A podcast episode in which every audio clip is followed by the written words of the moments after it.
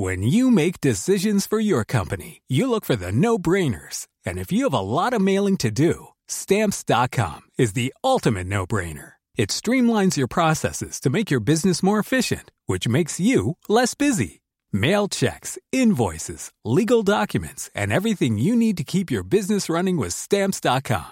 Seamlessly connect with every major marketplace and shopping cart. Schedule package pickups and see your cheapest and fastest shipping options from different carriers. With rates up to 89% off USPS and UPS rates. And with the Stamps.com mobile app, you can take care of mailing and shipping wherever you are. Make the same no-brainer decision as over 1 million other businesses with Stamps.com.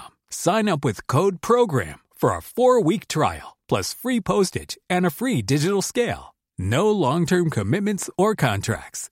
That's Stamps.com. Code Program.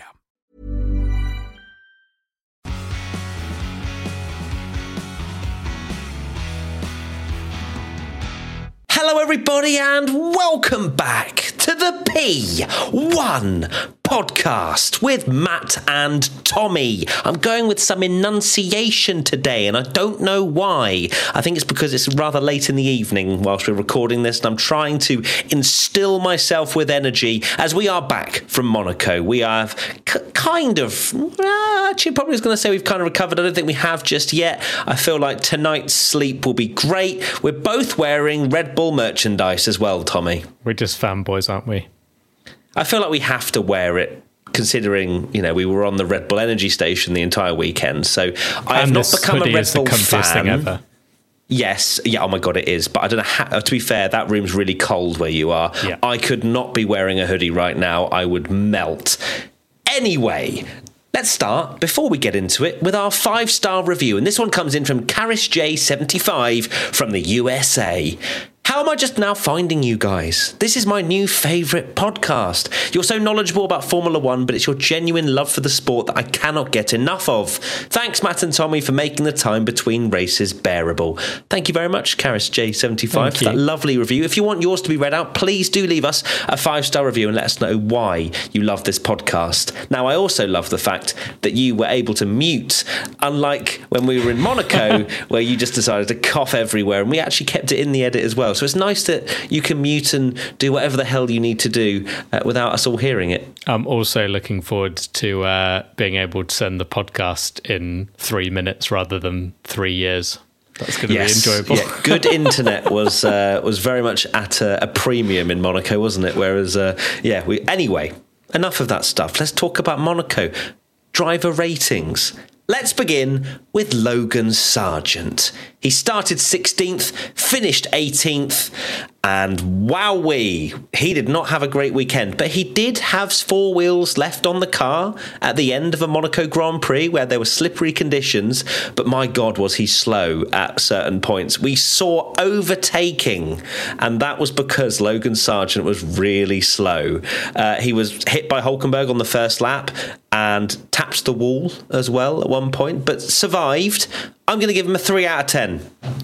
I've gone for a 4 out of 10 for the number of wheels left on his car, but it wasn't it wasn't particularly quick. He was unbelievably slow at one point when Perez and Stroll were catching him, wasn't he? And really compromising their races and making it even worse. But yeah, Logan didn't look particularly great. One small incident where it looked like he just struggled to get round the hairpin, making that car look very long, like it is. Like it was like watching a bus trying to go around a hairpin. But yeah, 4 out of 10. Okay, cool. Fair enough. He did survive and he is a rookie, so I can see that. We now move to his teammate, Alex Albon. Started 13th, finished 14th. I've gone for a 6 out of 10. Kind of average weekend again. Alex Albon's such a difficult driver to rate. We're never going to really know unless Logan Sargeant really knuckles down and maybe a few more years in F1 and a bit more experience, perhaps. It's really hard to judge because Logan's new. And Alex is putting that car in decent positions, to be fair. But yeah, I think it was just solid, but not spectacular. I have gone for a 5 out of 10. So 2 points separating the two teammates, but I've gone one lower for both of them. Yeah, obviously you had that big crash in FP1. Just didn't seem to work out too well, finishing 14th. We only had one retirement, so I guess there wasn't a huge amount more he could do. But at the same time, I think my expectations for where Alex Albon should potentially be is a little bit higher up, hence why I've gone for a 5 out of 10. We now go to Nyck de Vries. Started 12th, finished 12th. Now, I've gone for a 6 out of 10 for Nyck de Vries for this weekend because it actually wasn't that bad, considering the run of form that he has been showing recently. He was doing a good team game, backing up Bottas to protect Yuki, went for a long first stint, didn't crash. So I would say he's probably quite happy with that, despite not actually scoring any points. I think the 6 out of 10 is deserved when you think about the results he's had in recent times. Yes. If you'd have said loads of people had crashed this weekend and none of them were Nyck de Vries, I think he'd take it. I've also gone for a 6 out of 10 because, yeah, not a bad weekend. His best result, I want to say, in F1 so far. Well, apart from when he stood in. Yeah, of course. His best result this year. What's quite amusing, actually, a little potentially P1 exclusive, but obviously in Monaco, we saw Nyck de Vries being followed around by a very long microphone on a big stick, which usually means that's Netflix. So we said, didn't we, that we're very much expecting the Nyck de Vries episode to be, oh, Nyck de Vries had such a tough year, but now he's putting a brilliant P12 in Monaco, beating his teammate and all that good stuff. What a great point, Tommy. I need to go and get my takeaway. Yeah, it was a fantastic point, Tommy, and I've now eaten my dinner. So we'll carry on. Yuki Tsunoda started 9th, finished 15th. I'm going to go for a 7 out of 10 for Yuki. He had a good, a very good qualifying. Particularly Q2, but yeah, put it in Q3, which is great for AlphaTauri, and it looked like he was going to get some points, and then his brakes. There's obviously something wrong with his brakes at the end. Looked like he might even finish 11th for the millionth time this season, but even worse, 15th. Yeah, it didn't work out the ending that we all hoped for Yuki, who again was showing potential in that AlphaTauri, and as you say, there was a point, maybe 2 points up for grabs for Yuki, and then the team was telling him to push the brakes a bit harder, try and get a bit more temperature into the brakes to then brake later, and so on and so forth. He then came back with a great team radio, which was like, you're trying to make me crash here. And then, of course, the minute he did try and brake a bit later, he almost went in the wall. So there was clearly a problem with his car. I've gone for a 7 out of 10 as well, because it was actually a really decent performance from Yuki. I can't give him any higher just purely because he didn't actually score any points in the end. But a 7 out of 10 sort of notices and respects that drive.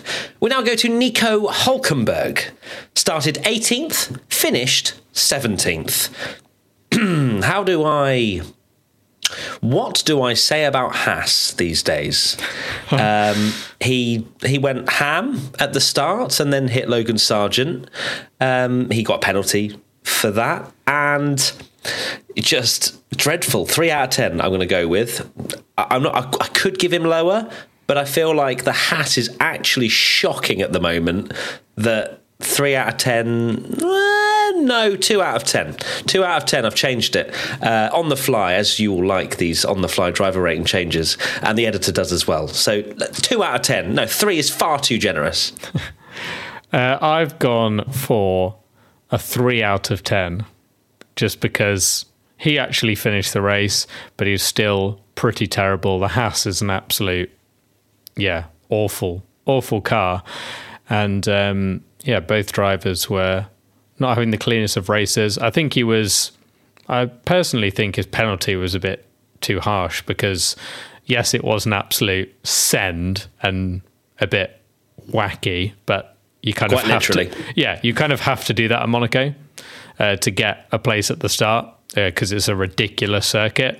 So personally, I didn't think it was that outrageous, didn't take anyone out or anything. So, but I mean, it's still an awful performance.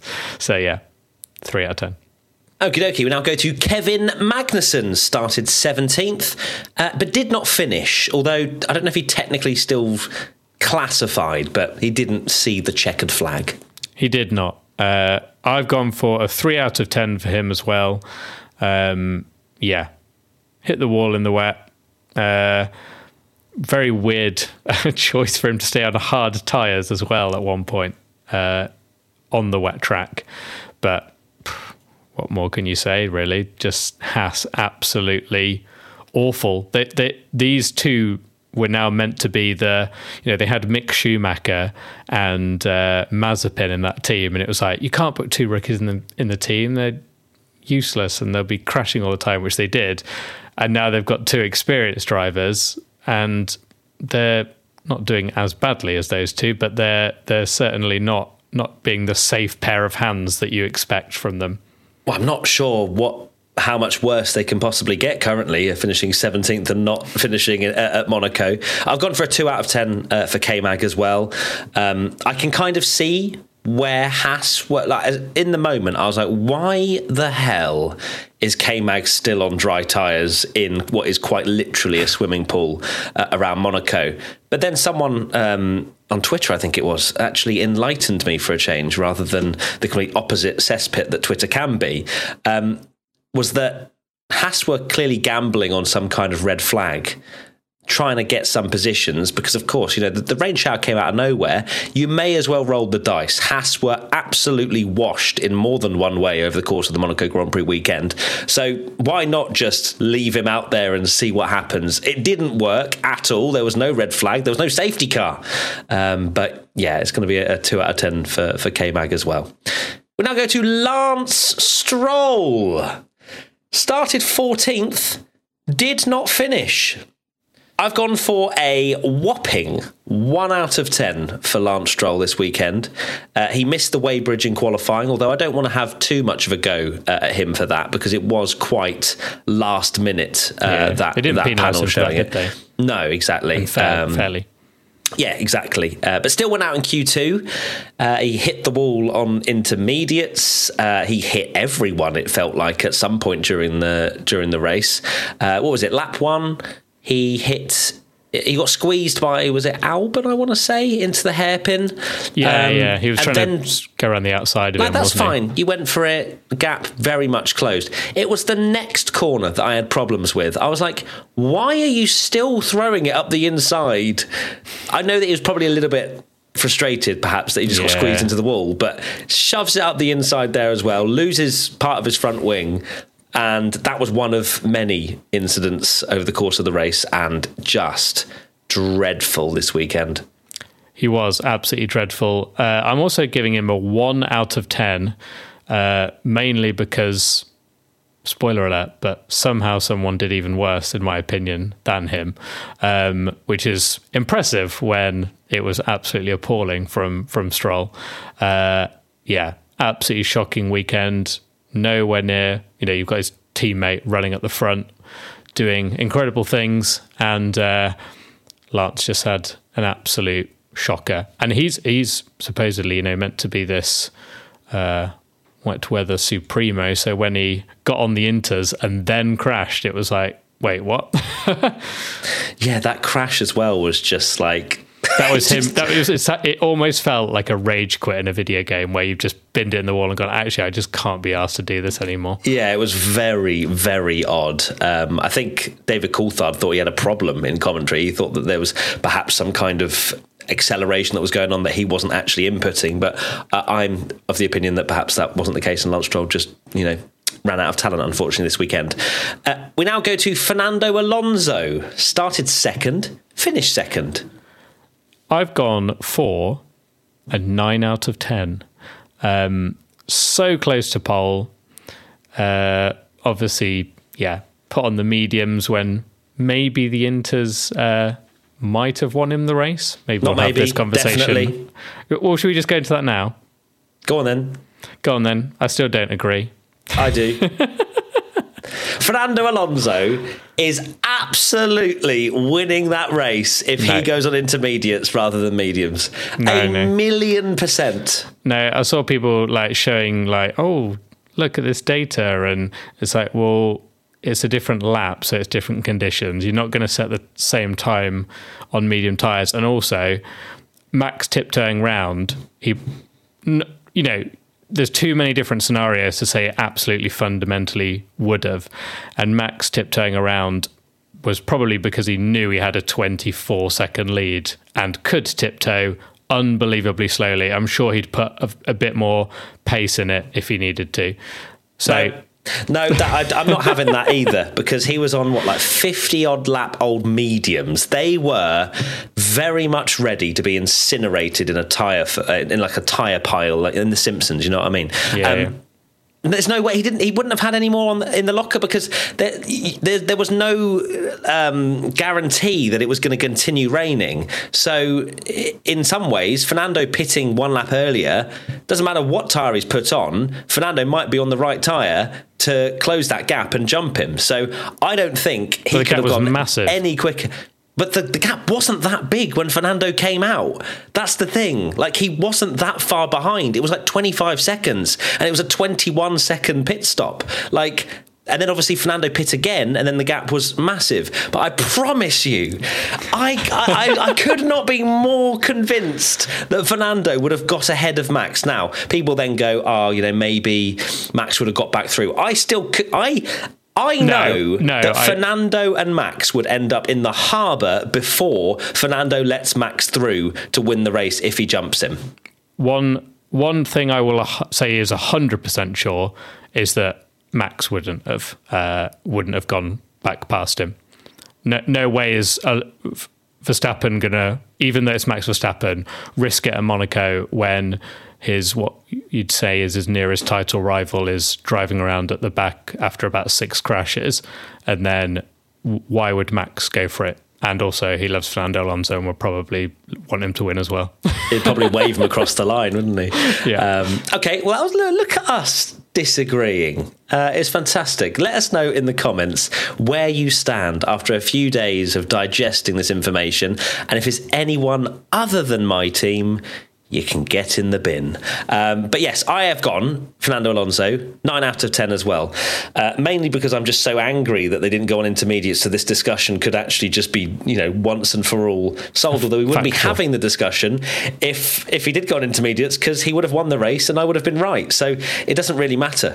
So 9 out of 10, I feel like he does almost deserve a 10 out of 10, because I've heard things from, there's been reports that Sky Germany was saying that Aston Martin put the wrong tyres on him, although I'm not sure I totally believe that, and just in general it was a very 50-50 call as to which way you go, as much as I think that the Inters probably was a safer shout considering what the conditions were doing, but then perhaps it was very much at that point where you go, you just got, it might have just been a very small rain shower. The new mediums would have worked a lot better than 55 lap old mediums, and he could have gained 5-10 seconds perhaps if Max was really, really struggling out there with tyres that were cooling down and very worn. So it's still a 9 out of 10, very close to a 10, and just amazing to see someone taking the fight to Max in some regard, even if we didn't really see those two together on track. We now go to Valtteri Bottas. Started 15th, finished 11th. I'm going to go for a 6 out of 10 for Valtteri. He had a decent strategy, almost scored a point, but wasn't to be. And I think that it was... I don't know, it was just one of those races that you didn't see much of him, but finishing 11th in an Alfa Romeo is a decent job. In fact, no, scrap that, 7 out of 10. Valtteri, well done, mate. I have gone for a 7 out of 10. You've changed it. I was going to be like, oh, we're going to disagree. Oh, no, now you've changed it. But yeah, he also finished half a second ahead of Zhou in qualifying, which I think is a good performance. And yeah, Alfa, not that great, is it? So yeah. 7 out of 10. Not much to say. Alfa Romeo, after that start that they had last season, where they actually looked quite good, they've kind of gone back to the Alfa Romeo of the Kimi Räikkönen, Giovinazzi era, where they are the most midfield of midfield anonymous teams that you see them once during the race, and they're not really bad that you kind of see them and go, oh, they're a bit rubbish, and they're not good enough to get points. They're just proper midfield anonymous team. Which is sad. It's sad to see. It is. We now go to Zhou Guan Yu, started 19th, finished 13th. I've gone for a 5 out of 10 for Zhou Guan Yu. Solid race, but just a bit anonymous again in the Alfa Romeo. 13th looks quite good on paper, but might have been better had he not started 19th. He went fastest at one point in qualifying, I think, in that crazy track evolution stage that it was. But went fastest in Q1 and ended up qualifying 19th. Like that just shows the level of evolution that happened throughout that session. Yeah, exactly. But if you're starting 19th at Monaco, you're not really getting a point unless everyone crashes. I've gone for a 6 out of 10 for Zhou. Qualifying was poor, but I think to make up 6 positions. And also, I want to give him that extra point for the daring move round the outside on the first lap when everyone else was basically parked up, getting out their car to go into Tesco. He just swung it round the outside of that hairpin and just absolutely sent it, which I love to see because it was an overtake around Monaco, which is a very rare sighting. So well done, Zhou. You get 6 out of 10. But no points, unfortunately, in the World Championship. We now go to Oscar Piastri, started 11th, finished 10th. I'm going to go with an 8 out of 10 for Oscar Piastri. He had a decent first Monaco race. He kept his nose clean. And most importantly, again, I'm just really impressed with how close he is to Norris. Like, that is something that's really, really impressing me at the moment, considering the level of which Lando is at the moment. We know that he extracts usually the most out of that McLaren. So 8 might be 1 point too high, but screw it. I'm feeling the Piastri train. I'm very impressed with him scoring a point at Monaco, and very quietly, I think he is going about his job, and eventually people are going to start to notice that his performances are really solid, especially when the McLarens actually start performing with a good car. Yeah, I've gone for a 7 out of 10. But yeah, it's a good performance. And, let's not forget Lando Norris is good, very good around Monaco, lapped Daniel Ricciardo. So we know what Daniel Ricciardo did against Lando. And I think Oscar Piastri can be extremely proud of himself for being on the pace with Lando. And that's exactly, at this stage of the season, I'd say probably even more than what McLaren could have hoped for him to be finishing on the back of Lando in a race like that. So fair play to him. We now go to Lando Norris, who started 10th and finished 9th. So I've gone for a 7 out of 10 for Lando. He had unbelievable pace. At the end of the race, was lapping quicker than anyone. I think he was catching 3 seconds a lap at the end. I think without hitting the wall, obviously McLaren did get him out. So it was Ferrari's and Charles Leclerc's fault that Lando didn't actually get his lap in. But I just think that, he maybe should have done better in qualifying had he had a clean session. If he'd have done that, then potentially a higher grade. I think it's a missed opportunity for him to be 9th, even though it's solid points. I feel like he could have been up there with what, say, Gasly was doing in an Alpine, finished 7th, or been in that top pack, if you like. Certainly. I've gone for a 7 out of 10 for Lando. As much as he beat his teammate, these ratings sometimes are relative to how we feel that driver has been performing and of course, taking in a lot of different things as well as just their finishing position. As you say, Lando made that mistake in quali, which, that was his error because he turned in too early and broke his steering arm, but it was actually Leclerc's fault.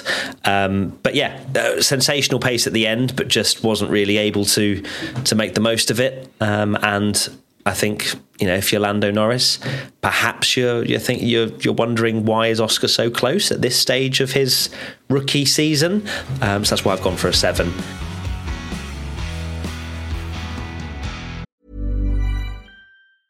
Selling a little or a lot?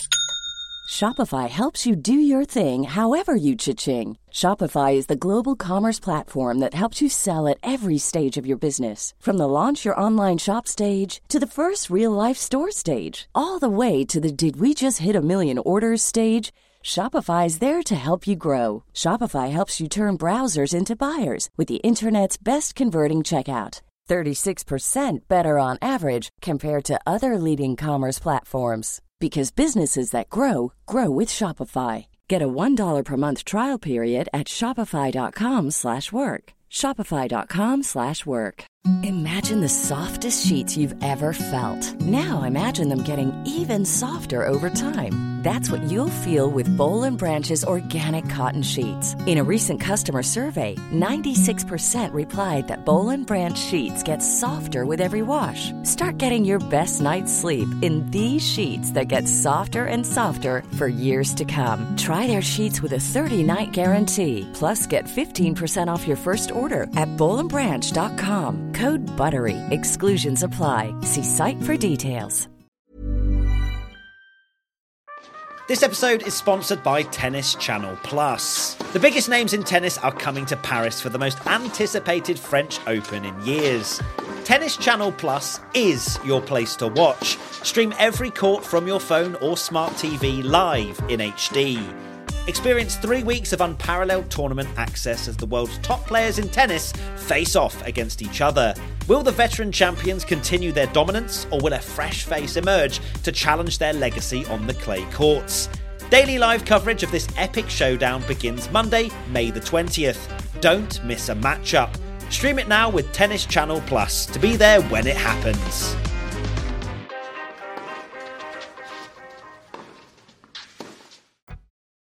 We now go to Pierre Gasly. Started 7th, finished 7th.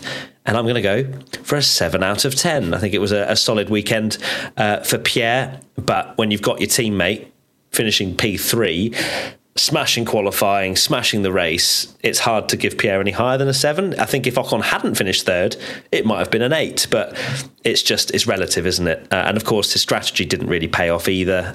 But P7 is still solid points. Although The one thing I do want to mention about Pierre is his forced smile when they were doing the pictures with Ocon and his trophy and whatnot. He was not particularly best pleased that his teammate had got the first podium in this season of the two. No, I saw that picture and I said to you, didn't I? I was like, look at that, like zoomed on his face. And then I went on TikTok and someone had made a brilliant edit of it where they'd like proper zoomed into the video of Gasly doing the most forced smile as they were celebrating Ocon's P3. Gone for 7 out of 10 as well. And you've said everything that I could possibly say, really, in the fact that, it would have been an 8, but Esty Bestie absolutely delivered an unreal performance, so I can't really give him much higher. Well, why don't we talk about Esty Bestie right now? He started 3rd and finished 3rd. It's a 10 out of 10. I think it would be an 11 out of 10 if we could give it.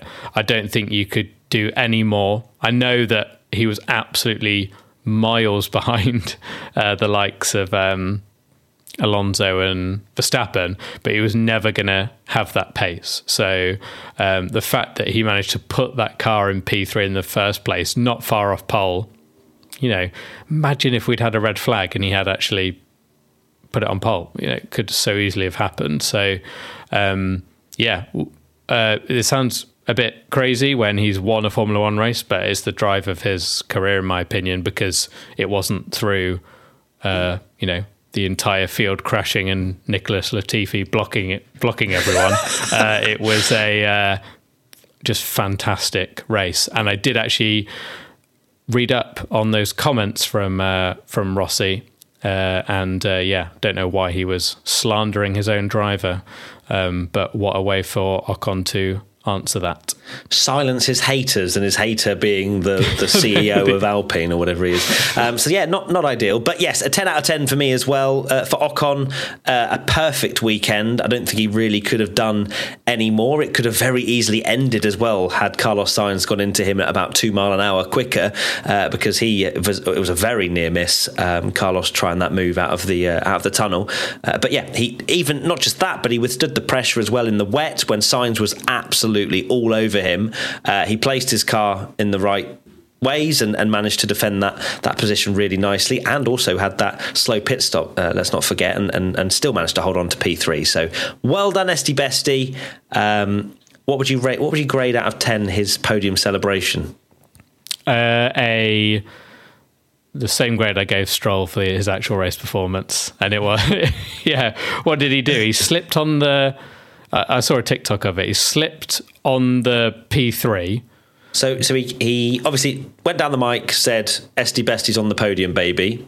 Yeah. He then goes up onto the podium and then shakes hands with someone really awkwardly. Yeah. Then he walks back to stand on the third place podium, and it slips underneath him, hits the champagne over. Yeah.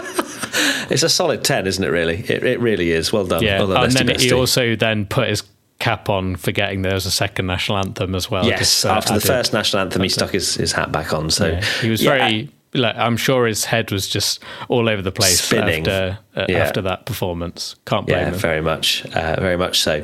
Okay, it's now Lewis Hamilton's time. Started 5th, finished 4th.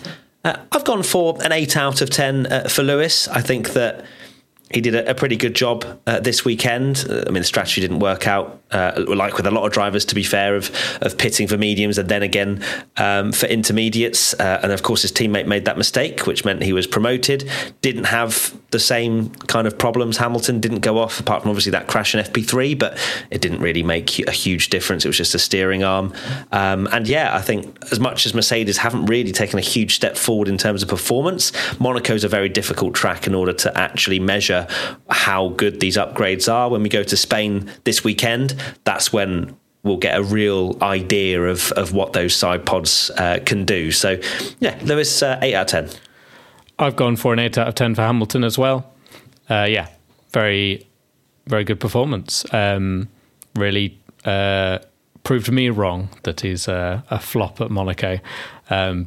Just did what he needed to do. I think they can be reasonably happy with the result they got. I mean, 4th and 5th from where they both started on the grid, and maybe a lot of people, including myself, thinking that you'd have had Red Bull, Ferrari and Aston ahead of them, so they'd have probably been looking at like a 7th and 8th place. So yeah, so it's a good chunk of points, and it also means they're catching up Aston Martin in the championship, mainly thanks to Alonso's effort. Not scoring. Yeah.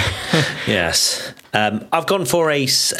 I've already said it. I was reading George Russell banter. Let's move on to George Russell now. Started 8th, finished 5th. I've gone for a 6 out of 10 for George Russell. Started 8th, so quite a way down behind his teammate. Obviously got the fortune, but made the call himself and said that he felt the rain, went for the gamble, paid off, and then threw it away by going down the tunnel. So he himself said it cost the tunnel? The tunnel, sorry, the runoff area. I've not had much sleep. He threw it away by going down the tunnel. Down the runoff area. And I think it's what might have been that he could have easily been P3. And he said that himself. And then also, what a insane rejoin. And of course, of all the cars to hit, it was, of course, a Red Bull. Yeah. Perez just came out of nowhere. But I've gone for a 7 out of 10 for George. I think as much as qualifying was not great. He still finished fifth. He could have finished third, but of course made that mistake, as we mentioned, had the unsafe rejoin, but still managed to finish fifth, even with the 10-second penalty.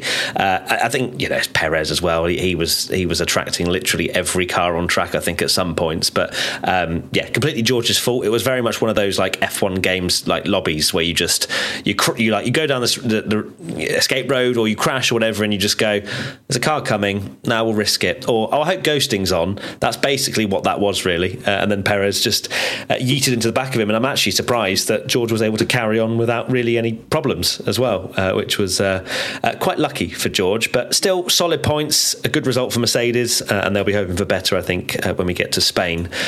We now go to Carlos Sainz. Started fourth, finished eighth. I've gone for a 5 out of 10 for Carlos. This is even more of a what could have been after going for a move that was never, ever really on Ocon. I think he was quite lucky as well to not yeet both of them out of the race. And then not just that, he was then fighting Charles, or trying to fight Charles into the pits when it was raining, which, look, fair enough, they're racers, but my God, did he risk everything in terms of both the Ferraris potentially not finishing as well, because that was close, to say the least. And yeah, just not the best of races when he was looking like he could have scored a podium.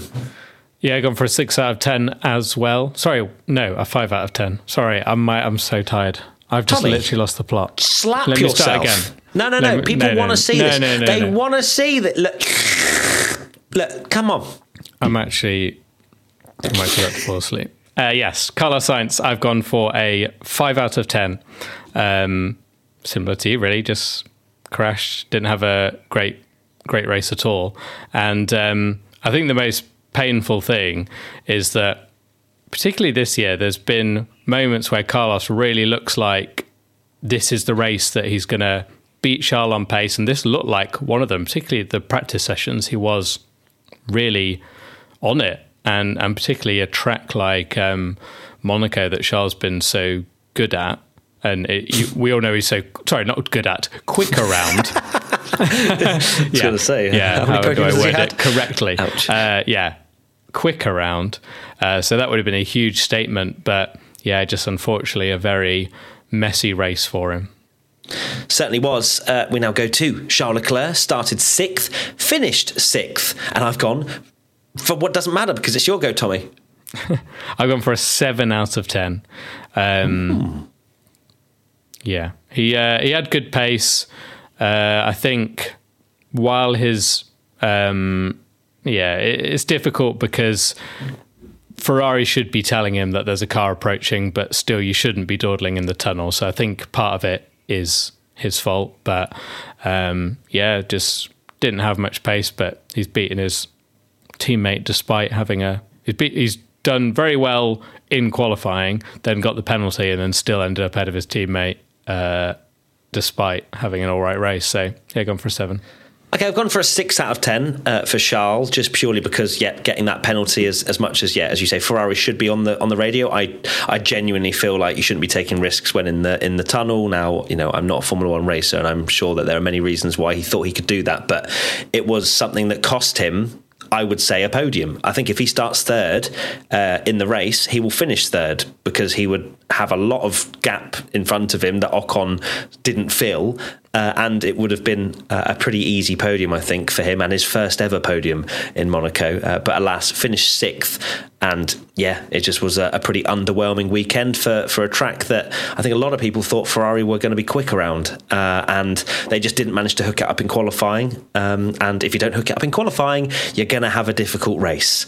Speaking of, Sergio Perez started 20th, finished 16th. I have gone for a 0 out of 10. One of the worst weekends I think I've ever seen from a front-running car and a front-running driver. Like, Perez is a very, very good driver on his day. He's shown it this year already.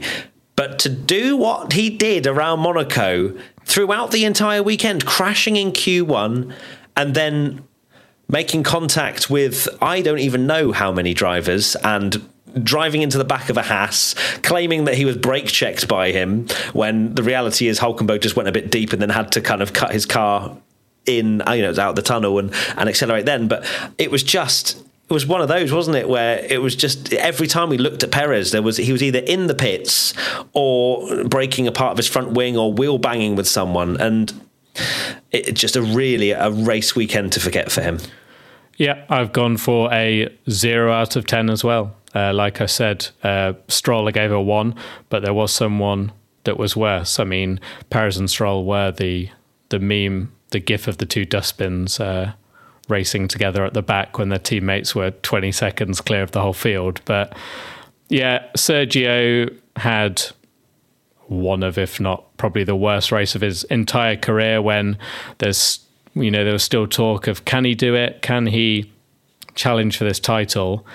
And that's going to hit hard, no pun intended, because he hit a lot of walls, including hit the quali. Wall as well towards the end of the lap, as when he it almost caused a safety car, which might have ruined his teammates' race potentially in terms of the fight for the win. Who knows?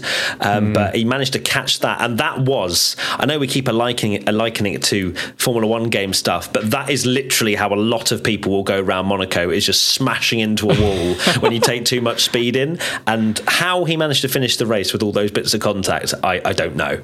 Yeah, I would love to know when the last time, I'm sure someone in the comments might know, so drop it if you do, the last time someone was lapped twice by their teammate that won the race as well. Yeah, so very rare, and just it really couldn't have been worse. There's nothing more to say. I guess he could have DNF'd. He was, yeah, that was, I don't know, that would have been less embarrassing, I think, if he'd have just quit on the final lap, DNF'd quite early. Yeah. Yeah, it just didn't work at all for Perez. And let's finally go to Max Verstappen. Started first, finished first. Yeah, no surprise. 10 out of 10. Just Max Verstappen doing Max Verstappen things of putting like a worldie drive in that's almost scarily normal because it's just ridiculous, and driving unbelievable. Just showed why he is who he is, really. What his teammate did, and then compared to him, where he's put that what I believe will be a legendary lap that will get replayed for years, that last sector in qualifying, and then did everything he needed to in the race. It's just going to get, it's just 10 out of 10, and it's going to happen a lot this year, I'm sure. Well, it has already, and it's going to continue. Yeah. 10 out of 10 for me as well. I think Max is just getting better and better and better. And I think Helmut Marko said something after the race as well, just how he's improving in every area of the way in which he drives. And that, of course, motorsport is absolutely everything to him. And that plays a part as much as you might think, even the small things like going home and sim racing.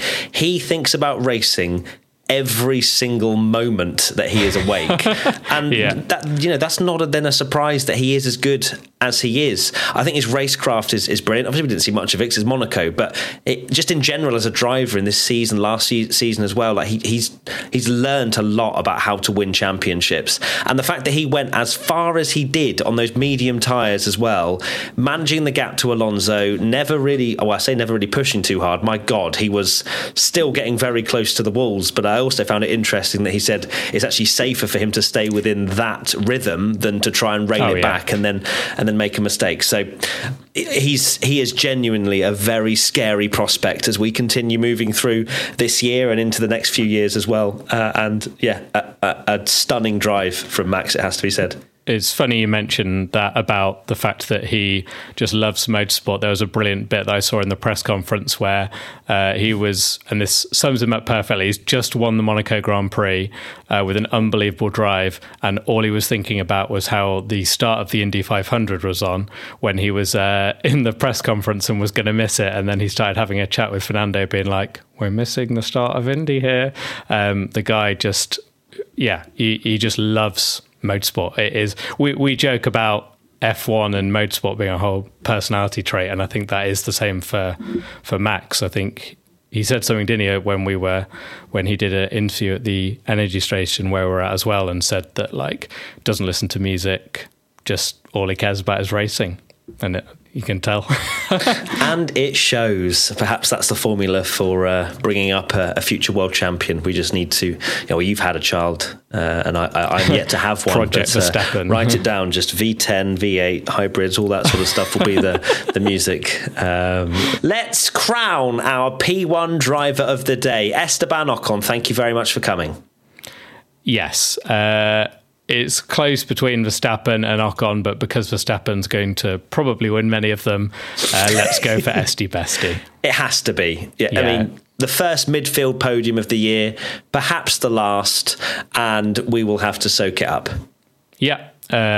What a drive from Ocon. Like I said in the main podcast, could well be the only midfield podium we get this year as well. And don't say that, Tommy. No, we shouldn't be saying this. We should be channeling. I'm trying to jinx it. Yeah, this is what we say. We always like, oh, it's the opposite. Or maybe we're like, oh, we actually meant to. We don't know what we're doing here with our powers, but hopefully, look, look, we saw Esteban Ocon. I shook his hand, and then he went and got a podium. So clearly, we aren't the problem. Ooh, yeah, it's the handshake, maybe. Okay, well, be handshaking other drivers that I want to be on the podium. Right, that's it. Tommy, what are your final thoughts? Your final sleepy thoughts before you go to bed? I'm looking forward to going to bed, is my final thoughts. That's literally the only brain cells. I know, we had to cut because you genuinely got so confused about where you were and what your name was. I can't even open my eyes anymore. Look at the state of you. Right, Tommy needs to go to bed. My final thoughts are, I might need a replacement for P1 with Matt and someone, just purely because Tommy looks like he's gone into some kind of coma. He's actually closed his eyes completely now. So let's, I was going to joke about that, and then did really genuinely fall asleep. Okay, well, let's just keep it very quiet then. Okay. Good night, Tommy. Thank you everyone for watching, and we'll see you very soon for another piece of content. Bye. Twinkle, twinkle. For audio listeners, Tommy just headbutted his microphone and I think he's fallen asleep.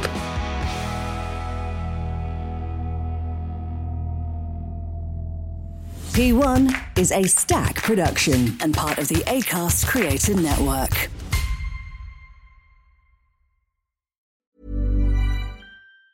Planning for your next trip? Elevate your travel style with Quince. Quince has all the jet-setting essentials you'll want for your next getaway, like European linen, premium luggage options, buttery soft Italian leather bags, and so much more. And it's all priced at 50 to 80% less than similar brands. Plus, Quince only works with factories that use safe and ethical manufacturing practices. Pack your bags with high-quality essentials you'll be wearing for vacations to come with Quince. Go to quince.com/trip for free shipping and 365-day returns.